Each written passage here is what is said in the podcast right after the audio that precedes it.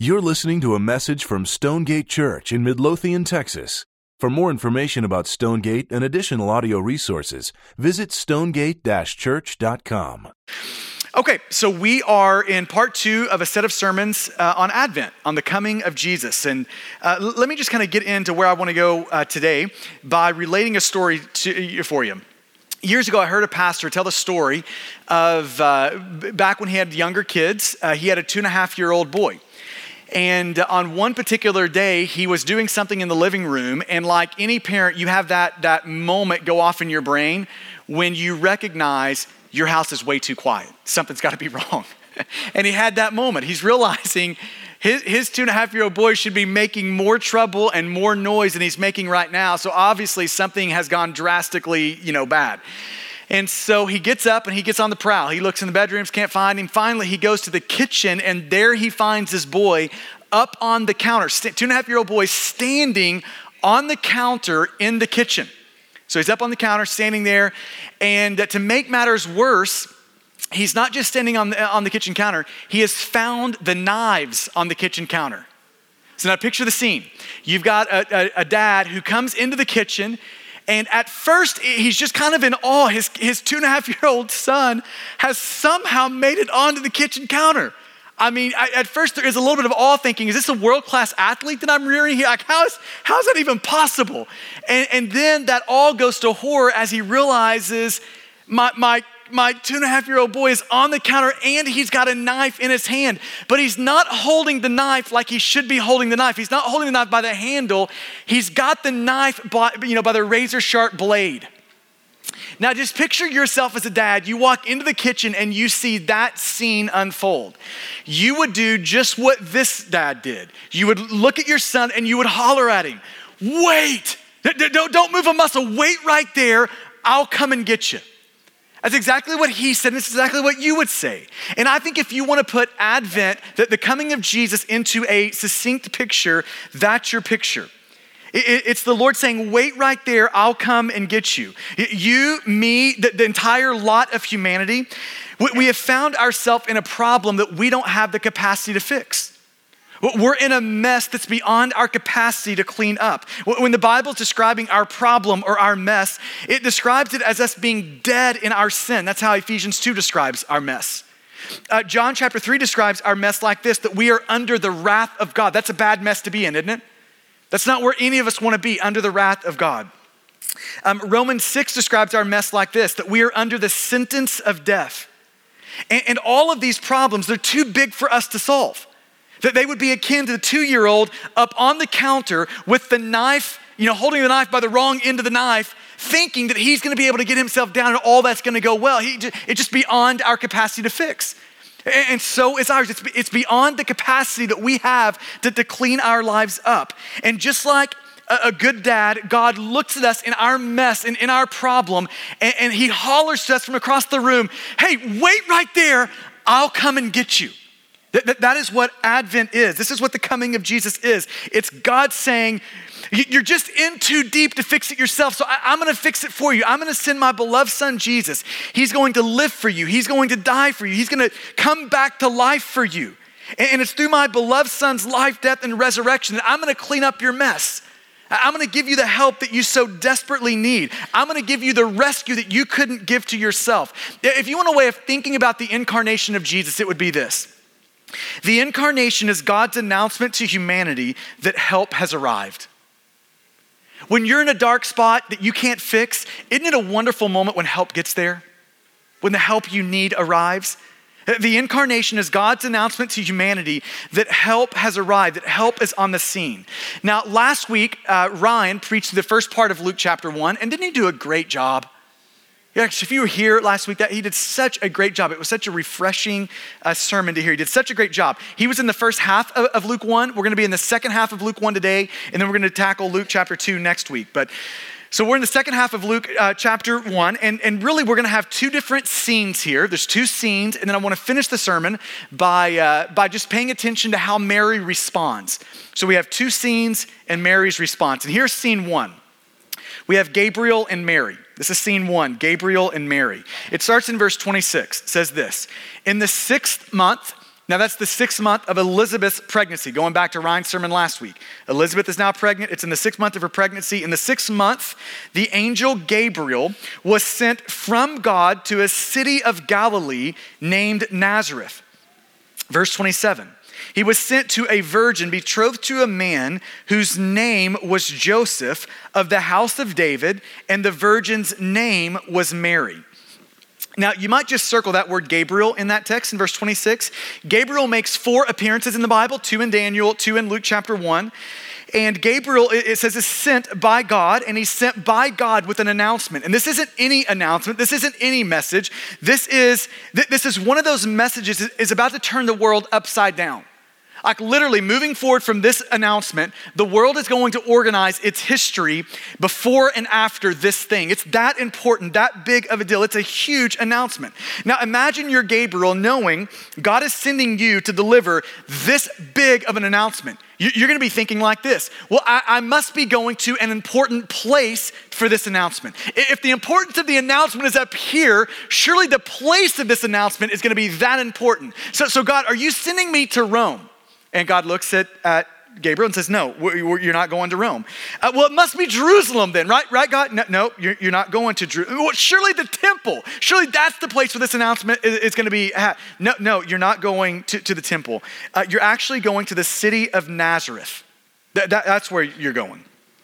Now, Nazareth is this small and insignificant town right? It's so insignificant and so small that, that God actually has to give you know, Gabriel the region before he can even make sense of the town. So you're gonna go to Galilee, it's like the state. You're gonna go to that, that state, and then inside that state, you'll be able to find this little podunk town called Nazareth, this city. Now, it says the city of Nazareth in, in verse 26.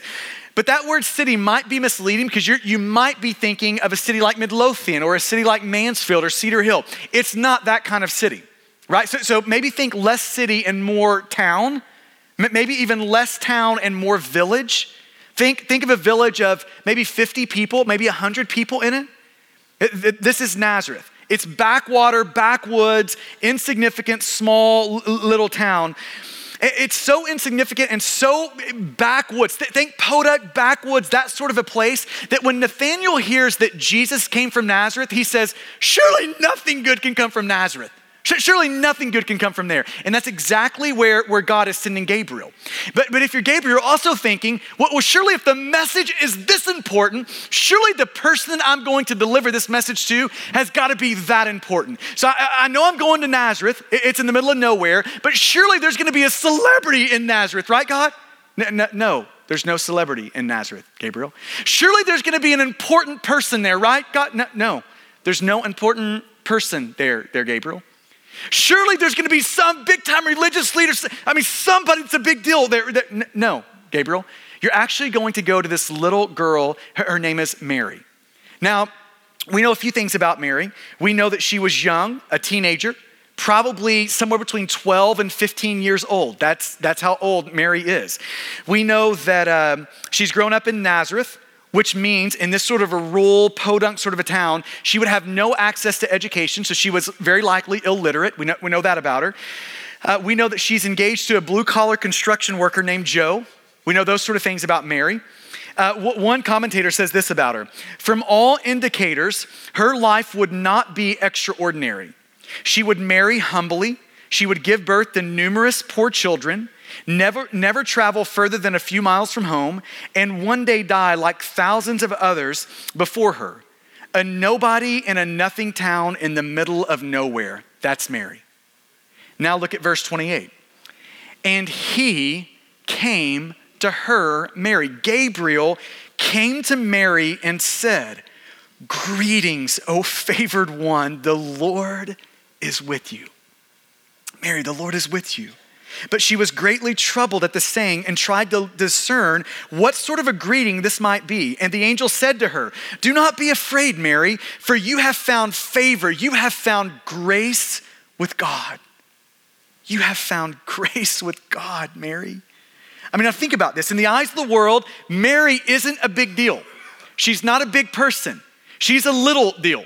She's a little person in the eyes of the world. She is not significant. She is very insignificant. She is a no one from nowhere. And it's to this no one from nowhere that Gabriel comes with the most important message that's ever been announced.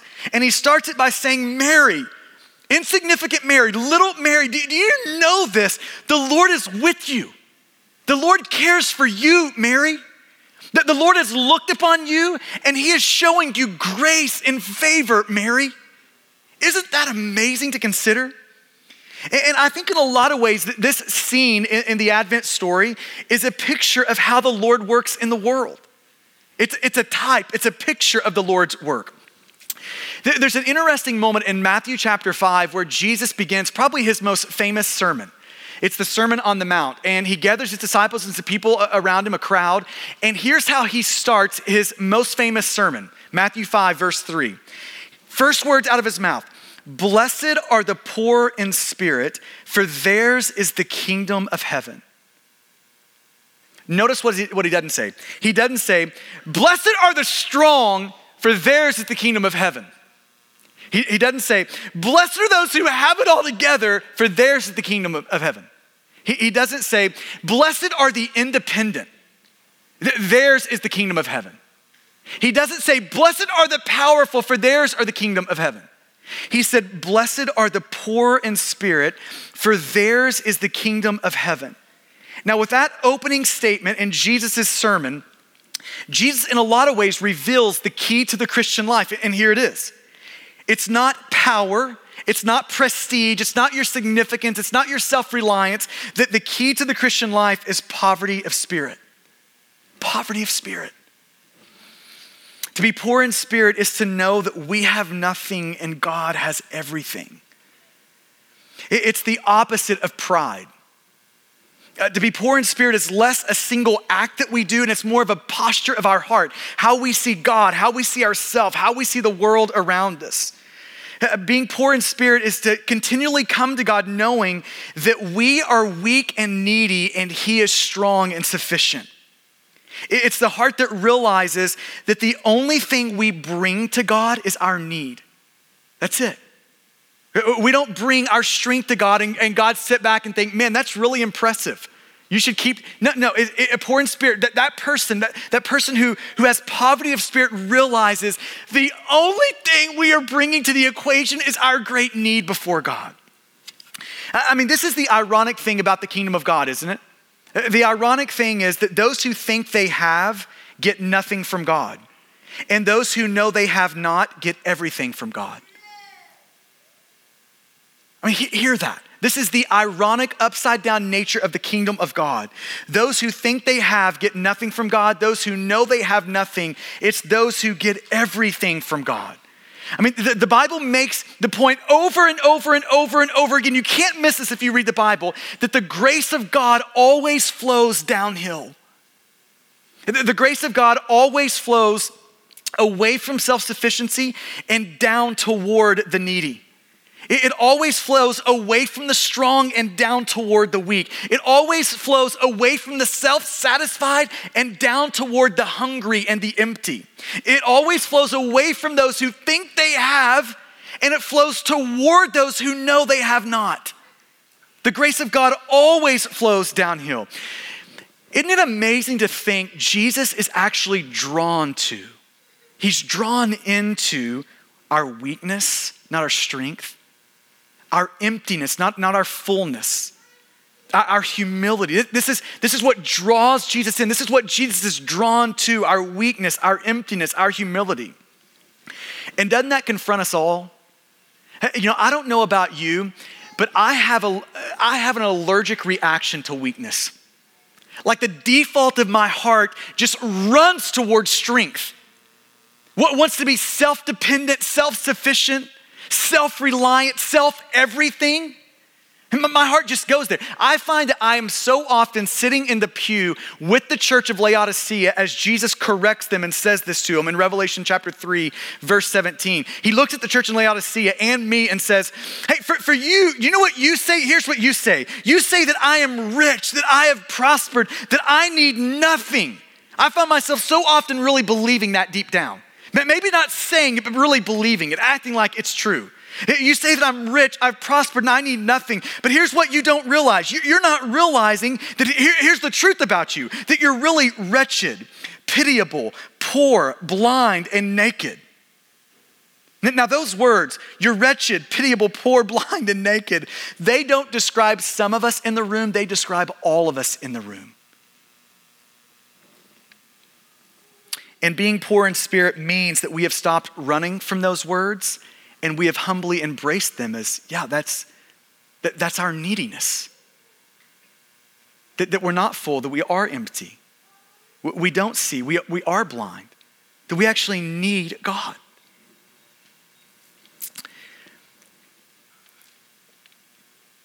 Did you come in here today just, just knowing how needy you are, feeling your weakness?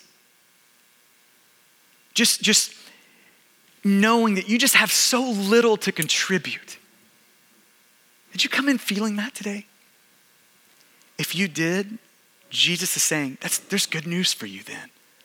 That the moment you feel that is the moment my greatness and my fullness can then break down the door of your life and come on in. That the moment you feel that, the moment you know that, that's the moment my grace is about to flow into your life. My fullness is about to break into your life. The, the moment you realize you're weak and you're needy is the moment I come in with my strength and my fullness. Mary reminds us that this is how the Lord works. He's drawn toward weakness, He's drawn toward emptiness, He's drawn toward the lowly and the humble.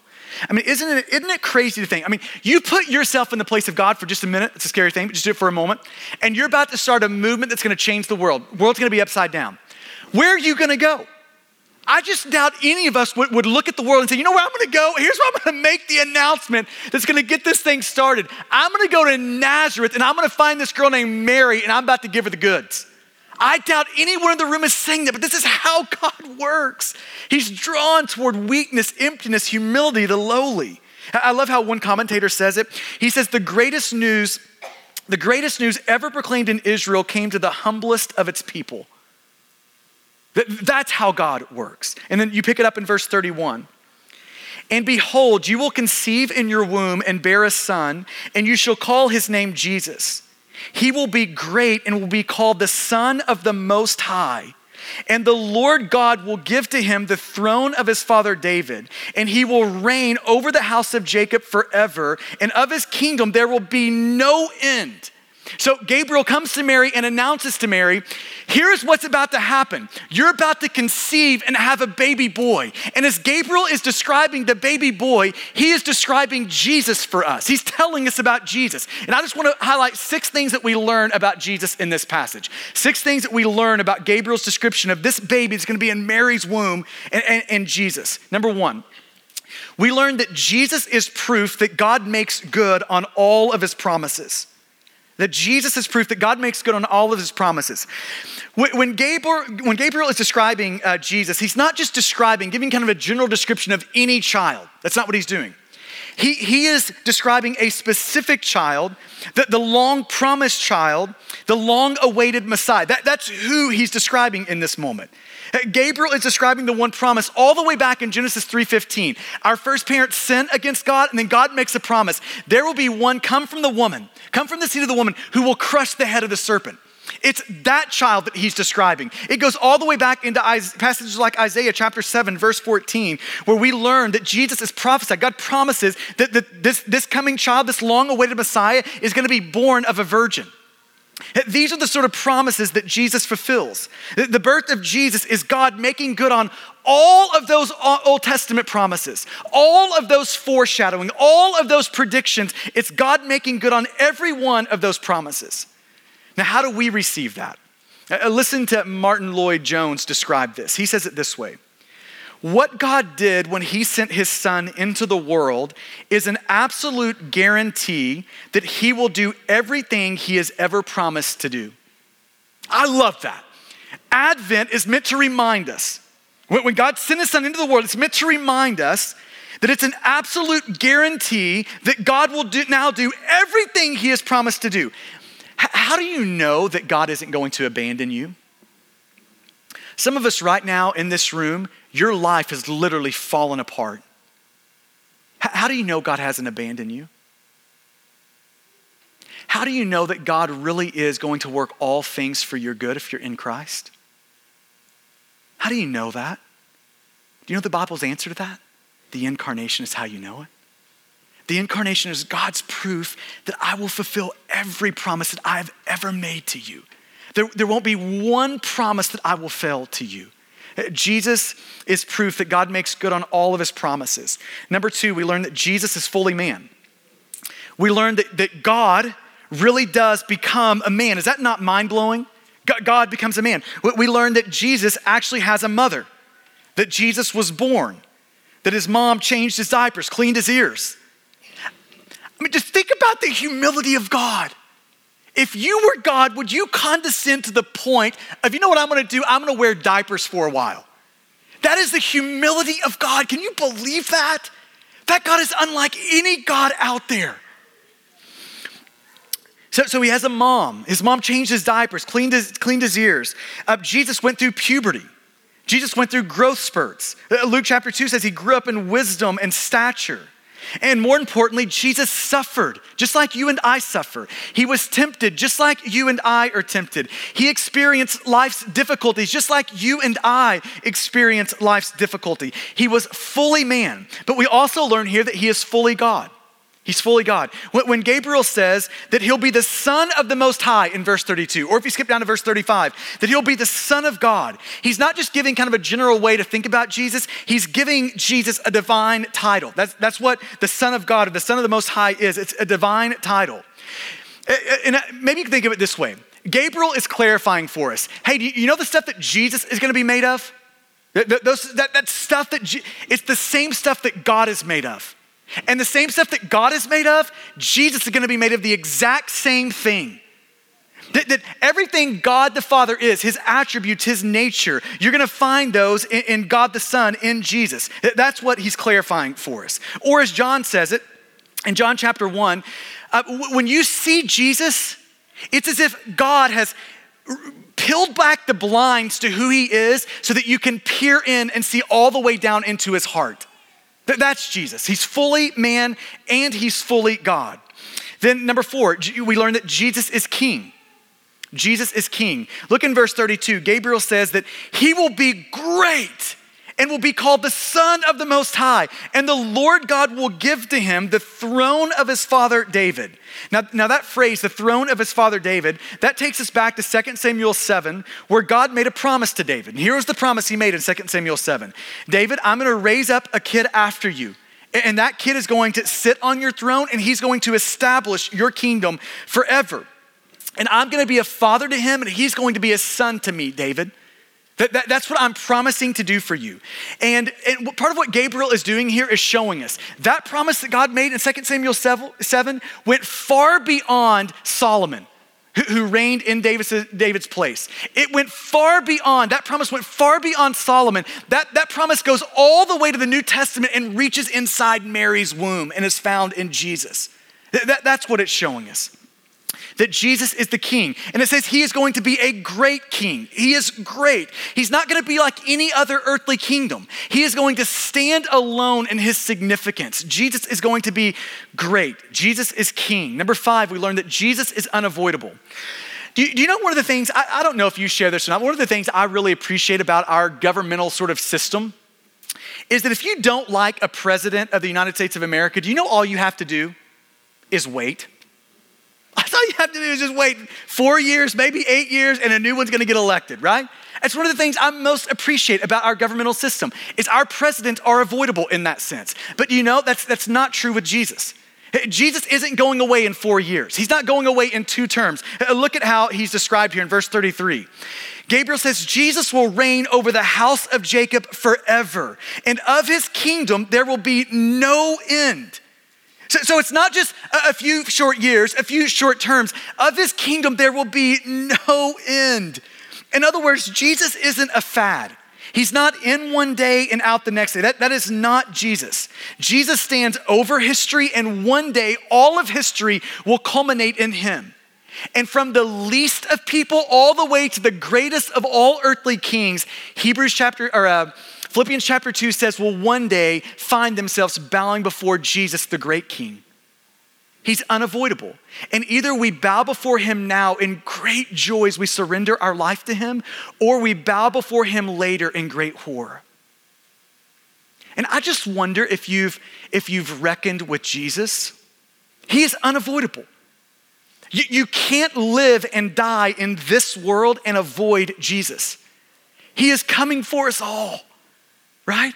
And I just wonder if you have dealt with him, if you've offered your life to him, if you surrendered to him.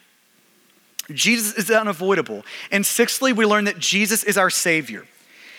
You know, the, the more kids we had, the more I started to dread the whole kid naming moment. I mean, you don't want to you don't want to wreck a kid's life by their name, you know? I mean, that, that, there's a little bit of pressure built into the naming thing. And I love in this passage, Gabriel just, he takes the pressure off. He, he names the, the kiddo, the, the boy that's going to be in Mary's womb, he, he names the kid for. In verse 32, he, he looks at Mary and says, You shall call his name Jesus. That's going to be his name. You don't have to worry about his name anymore. That's going to be his name, and that, that name's going to fit him perfectly. Ironically, do you know what the name means? Salvation. It's a prophetic name. It's a name that's telling us something about the person and, and purpose of Jesus. It, it's salvation. And it's interesting in Matthew chapter 1, verse 21, when the angel tells Mary again to, to name him Jesus, he translates why. Here's the reason you should, you should name him Jesus. He, he, interprets the moment for us, and he says this You shall call his name Jesus, and here's why you should do that. For he will save his people from their sins. He will save his people from their sins. This little boy in her womb would grow up to be a man who would live perfectly, who would die undeservedly, and would raise from the dead on the third day, creating a way for rebels like you and me to be brought into the family of God and called friends of God. That's what Jesus would do. That's who he is. This is the purpose of his life is to open up the way for you and I to be reconciled and brought into God's family. And Gabriel is looking at Mary and saying, This is Jesus. This is the one that's going to be in your womb. This is the son that you're about to have. He is about to be the savior of the world. Now, I don't know if you're like me, but if I were in Mary's shoes, I would be looking at this thinking, uh, God, you're going to have to throw me a bone to believe this. I mean, how, how is this going to happen to insignificant little me? How in the world could this be my life? How in the world could this be my story? How could this happen? Mary go, the, the story goes on in verse 34. And Mary said to the angel, How will this be since I am a virgin? Mary is not educated, but she, she knows her biology stuff, right? She knows that this is not the normal way for this to go down, right? She, she knows how this, this normally works. How, how is this going to be since I'm a virgin? And the angel answered her, The Holy Spirit will come upon you, and the power of the Most High will overshadow you. Now, there's all sorts of Old Testament imagery built into those metaphors. To, to, come up on you, to overshadow you. The, the, all sorts of Old Testament imagery there. We're going to keep going. Therefore, the child to be born will be called holy, the Son of God. And, and Mary as a sign to you to help build your faith so you know this is going to happen to you, Mary. Think about this, verse 36. And behold, your relative Elizabeth, in her old age, every time that poor lady is introduced, it has her age in there. I mean, it's as if she's as good as dead in the Bible, right? I mean, she cannot catch a break as a sign to you, Mary, and behold, your relative Elizabeth, in her old age, has also conceived a son. And this is the sixth month with which, uh, with which uh, her who is called barren. For nothing will be impossible with God. For nothing will be impossible with God. Aren't we grateful that that's our God? That nothing will be impossible with Him? That, that we serve a God who never comes to a problem he can't fix, never comes to a mess that he can't clean up. That's our God. Nothing is impossible uh, uh, with our God. We serve the sort of God who can open up the womb of an elderly woman like Elizabeth. We serve the sort of God who can take a virgin like Mary and give her a son. That's the sort of God. Advent is reminding us that's the sort of God that you have can take a virgin and give her a son. We serve the sort of God who can enter into human history as the man Jesus Christ. That, that sort of a God, that, that sort of a miracle. We serve the sort of God who can rise from the dead. We, we serve the sort of God who can save us from our sins. We, can, we serve the sort of God who can forgive us of our sins due, due to the work of Jesus on the cross. We serve that sort of God who can make enemies his friends. That is the sort of God we, we serve. And the incarnation is reminding us nothing is impossible with this God. Nothing is impossible with this God. I just wonder how many of us came in this morning and our whole expectation of life has been dumbed down to just what we can kind of see and accomplish down here. That, that our, our desires and our expectations of God have somewhere along the way diminished so greatly that, that it's just down here in what we can kind of do and kind of make happen. The incarnation reminds us that's not the God of the Bible according to the God of the Bible, your marriage is always redeemable. Do you know that? You, you serve a God who nothing is impossible for him. Your, your marriage isn't impossible for him. You know the change that you have so long waited for and hoped for and have been co laboring with the Spirit for? That, that change is not impossible. You know that relationship that's so broken that you just don't ever see how it could be mended? Mending that relationship isn't impossible. You know, when you look back over your life and you just see the ashes of your life, that, I mean, you have been a great kind of personal arson in your story. And, and you look back and just see the shreds and the ashes of what you have done. The incarnation reminds us that it's not impossible for God to mend that story back together, for God to restore your life. It's not impossible for God to do that. For nothing will be impossible with God. The, the incarnation reminds us of the reason that followers of Jesus should be the happiest and the most hopeful people on the planet. And you know why that is? We serve a God who can do the impossible. And when we when we see that and know that, do you know what it does to our heart? It begins to raise our hope. It begins to, to, to, raise our level of enjoyment in this world. That we have a God who can do anything. It makes Christians the happiest and the most hopeful people on the planet. We serve a God like that. There's never a moment in our life where our expectations of life, our hope for life, have to shrink down to just what we can do. Our hope and expectation can always be as big as what God can do. Scene number two, that's scene number one Gabriel and Mary. Here's scene number two Mary and Elizabeth. Starting in verse 39, it says this In those days, Mary arose and went with haste into the hill country to a town of Judah. And she entered the house of Zachariah and greeted Elizabeth. And when Elizabeth heard of the greeting of Mary, the baby leaped in her womb. That was John's first prophetic moment of pointing to the way of Jesus. And Elizabeth was filled with the Holy Spirit, and she exclaimed with a loud cry, Blessed are you among women, and blessed is the fruit of your womb. And why is this granted to me that the mother of my Lord should come to me? For behold, when the sound of your greeting came to my ears, the baby in my womb leaped for joy. And blessed is she who believed that there would be a fulfillment of what was spoken to her from the Lord. Now, just think about Elizabeth again. Again, every time she's mentioned, it's in connection with her old age and oftentimes her barrenness. That, she could not she could not conceive and have a child. As a matter of fact, if you look in verse 36, it says that she was called barren. So she was known by the name Elizabeth, she was equally known by the name barren. This is, this is what people called her. This is how they referred to her. She was called barren. That, that was her name. She endured, think about her life. She has endured for years, I mean, decades of her life, multiple decades of her life, that monthly sort of roller coaster of expectation and disappointment. And then finally, in her old age, God intervenes and she conceives and has in her womb a prophet. John the Baptist was growing in Elizabeth's womb. Now, think about Mary on the other end of this. Mary was just the opposite. She had never known the pain of barrenness, she had never suffered the reproach of barrenness, all, all the consequences of being barren in that day and age. She had never endured any of that. She had never been on that monthly roller coaster of expectation and disappointment. She had not had the long years of heartache that are associated with that. Now, link those two stories together. Think of Elizabeth. She is about six months pregnant at this point. And now Elizabeth is like the thing in town at this point.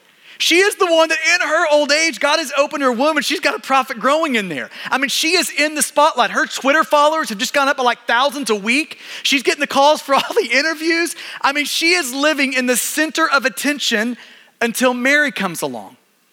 And all of a sudden, you have Mary who has received a greater miracle.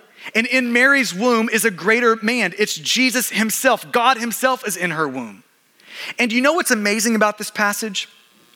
There isn't a single hint of jealousy in Elizabeth. I just love that.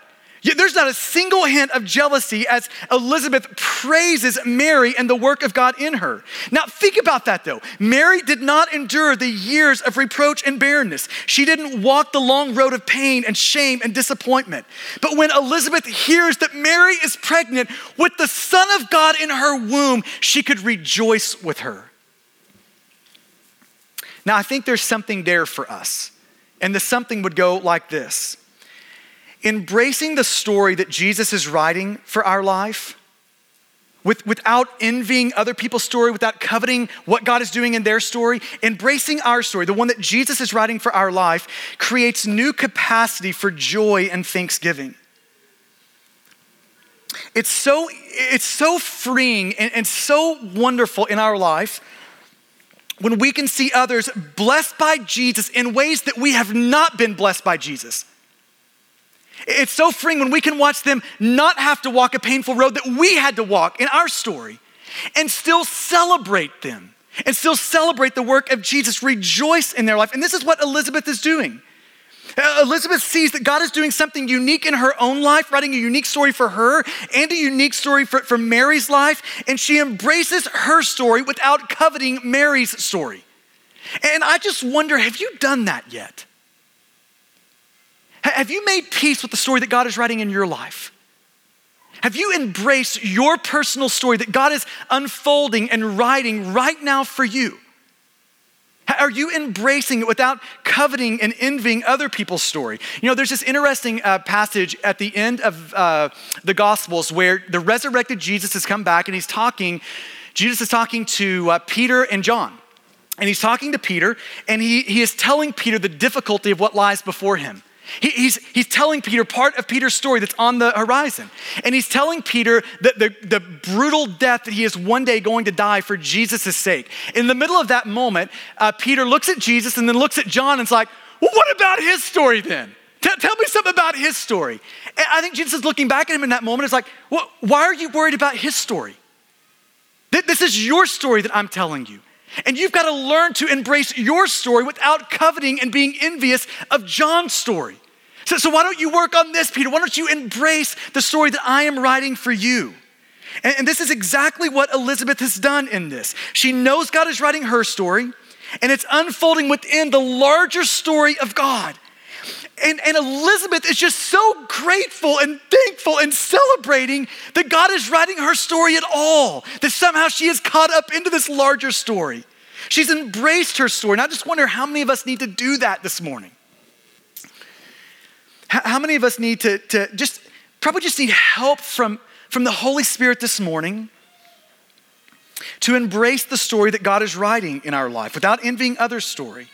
To embrace your marriage. Have you embraced your marriage without envying and coveting other people's?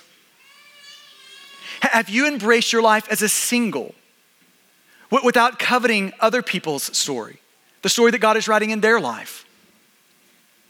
Have you embraced your, your job or your position in life without coveting and, and running after the, the other one that that person has?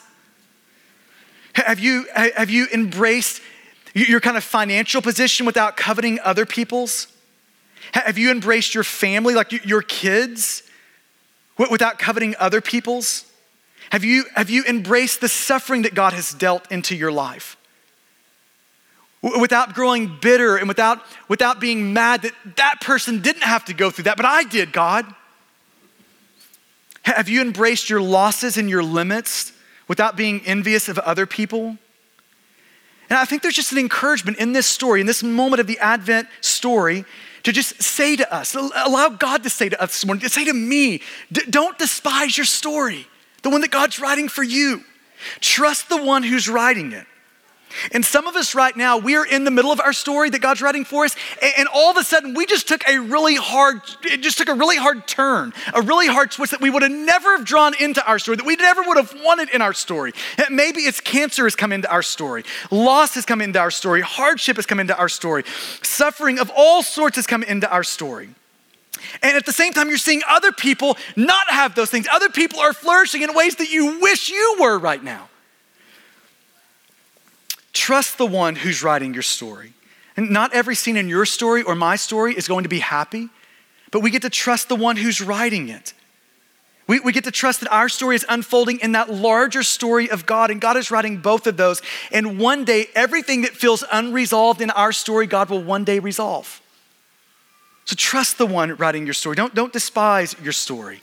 And, and let me finish here with Mary's response. In a lot of ways, Mary is a model for what vibrant faith looks like as it responds to the work of God in our life. And let me point out two, two ways that she responds here, two things about her response. Number one, we see submission in Mary, submission. Now, when you think about Mary's life in this moment, it's important to know this is not a risk free moment for Mary, right? This is not risk free. Um, she knows how people typically get pregnant. Mary knows that. Joseph knows that. And all of a sudden, Mary is about to show up to Joseph and she's about to be pregnant. She loves this man, they're engaged. And she's gonna be dealing with all these questions. How is Joseph gonna respond to that? What's he gonna do in that? Is he gonna put me away? Is he going to embrace me? What, what is Joseph's response to that gonna be? Mary is also aware of the Old Testament, and although it wasn't commonly practiced in the New Testament times, she was aware that adultery was punishable by death. She doesn't know how this is gonna go. And by the way, Mary is like 14, 15 years old, probably in this, this story. And think about your 14 or 15 year old self. It's kind of scary, isn't it? But just think about your 14 or 15 year old self. Think about all the ambitions you had, all the desires you had, all the things you wanted to see, all the things you wanted to do, what you wanted your life to be like. Mary had all of those ambitions. And this, this announcement, this moment in her life, is a moment where all of those things were put on the table, and she knew many of them would be dashed to pieces. So this is not a risk free moment, but look how she responds in verse 38. And Mary said, Behold, I am the servant of the Lord. Let it be to me according to your word. Wow. Be- behold, I am the servant of the Lord. I'm the, I'm the servant of the, let it be, let it be to me according to your word. She's saying, God, here's my life. All of my dreams I'm surrendering to you. All of my hopes I'm giving to you. Everything I'm wanting in my life, I'm giving all of those things to you. I'm submitting all of those things to you. God, what you will is what I want. So let's do that. What you're seeing in Mary is full on surrender. She has answered yes to God. God, here is my yes. It's on the table. I'm backing away from it. Now you get to do whatever you want to with that yes. It's not a yes and, and then, God, let, let me tell you what I will and won't do. No, it's yes, God. Now, whatever you want to do, God, is what, what you will is what I want. Let it, let it be done to me according to your will. And notice in this, in this verse, such an important little observation here. Her obedience is rooted in her identity. Do you, do you see that? Her obedience, let it be done according to your word, is rooted in Behold, I am a servant of the Lord. This is who I am. I, Mary, I am a servant of the Lord. Do you see yourself that way? I mean, think about a servant. A servant doesn't have rights to the master, does it? A servant isn't coming to the master saying, hey, okay, now let's negotiate. You can get a little bit of what you want, I'm gonna get a little bit of what I want. That's not how, how a servant works. A, a, servant doesn't come to the master and say, Hey, let me tell you how this is about to go. That's not what a servant does. A servant says, I'm at your full disposal. What you want is what I, what you will is what I want. That, that's what a servant does. And this is what Mary does. And her obedience is rooted in that identity, that, that servant identity. Now, let me ask yourself do you see yourself that way? Do you see yourself as a servant of the Lord? See, if, if right now between you and God, you're saying to the Lord, hey, you can come this far, but no further, God. I'll go this far with you, but, but no further. You can ask this much of me, but don't ask a single thing uh, beyond that. God, I'll do X, Y, and Z, but these things over here, that, I'm not in for those things. You, you may be relating to God as a lot of things, but you're not relating to Him like a servant would his master. I just, I just wonder, are you seeing your life like a servant? I wonder how many of us today need a fresh awakening of, God, you're the master, you're my good dad. I'm the kid, I'm the servant. God, what, what you will is what I want. And here's the second thing we see about Mary's response we see singing. You get submission and you get singing. And this is verses 46 through 56. She submits and then she sings. So her submission, Mary's submission, was not a begrudging submission. It was not a, gosh, I, I guess I will if I have to, God. It's not what it was. Her submission was a glad hearted, humble, I can't believe I get to be a part of this with God. It was that sort of a submission. Th- th- that's what was happening inside of Mary. Her heart was so full of joy and gratefulness that ordinary speech couldn't even express it. See, th- this is the thing about prose. Prose is ordinary speech. It's how I'm talking to you today. There's a, there's, a, there's a limit to ordinary prose. There's a limit to how much, how much joy and how much emotion words can convey in prose format. There, there's a limit to it. By the way, this is why God has gifted us with poetry and song. Because poetry and song take human emotion and they take it further. They express it more clearly than speaking words like I'm doing could ever do that. That's why God has gifted us with, with poetry and singing. And what we have here is such a deep, such, such a deep thankfulness, such a wide sense of gratitude that prose would no longer work and she breaks out into poetry. She breaks out into song. And listen to what she says. First couple of verses of the song. My soul magnifies the Lord. It magnifies the Lord. It blesses the Lord. It adores the Lord. It is lost in wonder and awe of God. My soul magnifies the Lord. And my spirit rejoices in God, my Savior. But my heart is just overflowing with gratitude and thankfulness at what God has done in my life that he has looked upon the humble estate of his servant. That, that he has saw fit to come into the life of the lowly, the humble, the empty, the weak, the powerless. My, my soul magnifies the Lord. My spirit rejoices in God, my Savior. Well, why? Verse 49 tells us, He who is mighty has done great things for me. He who is mighty has done for me what I could never do for myself. He who is mighty has dealt with the problem of my sin in ways that I could never deal with it. He who is mighty has dealt with the gap between me and God and has made a way for he who is mighty has done great things for me. Now, I just wonder how many of our souls need to be unhinged to get past our prose and for a song to come up out of our soul. So, will you bow with me right there where you are? I'm gonna give you a moment to just allow the Lord to deal with your heart.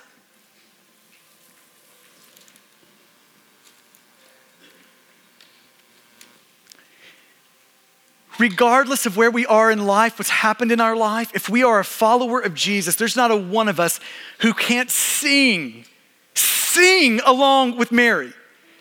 My soul magnifies the Lord. My spirit rejoices in God, my Savior. For He, my God, has looked upon the humble estate that I'm in. My God, He who is mighty, my God has done great things for me. I just wonder if some of us has grown numb to the mighty things that God has done, the good things that God has done. Just wonder how many of us need to have souls break out in fresh song today as we thank God, as we magnify God as we express our thankfulness to God, to God, as we bless God, as we adore God. So, just there where you are, I'm, I'm just praying that the Lord would sink into your soul what would be most helpful for you.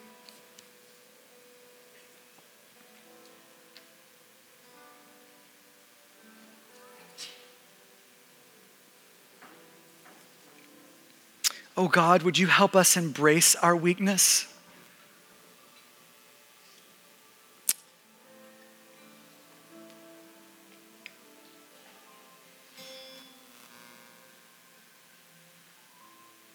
Would you do that? Would you come into our weakness today and fill it with the fullness of you?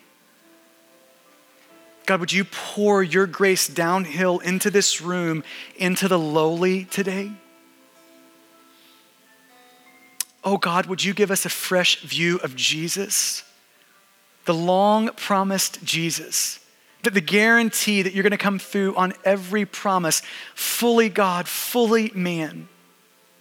The, the King Jesus who will reign forever. The, the unavoidable Jesus. Our Savior. God, would you give us a fresh view of Him? God, would you, would you thaw out our cold hearts and, and put a song in our soul as we see Him this morning? God, would you help us embrace our stories? God, would you help us receive the story that you're writing for our life without envying others? And oh God, would you give us fresh submission today? May we all, right now in this moment, Father, look up to you and in a fresh new way say to you today, God, I'm your servant. May it be done to me according to your word. Whatever you want, whenever you want it, yes, God, yes. So, oh God, would you meet us here now? Would you meet us? And it's in your good name that we ask that. Amen. Thank you for listening to this message from Stonegate Church, located in Midlothian, Texas. For service times, additional audio and study resources, as well as information about our church, please visit us at stonegate-church.com.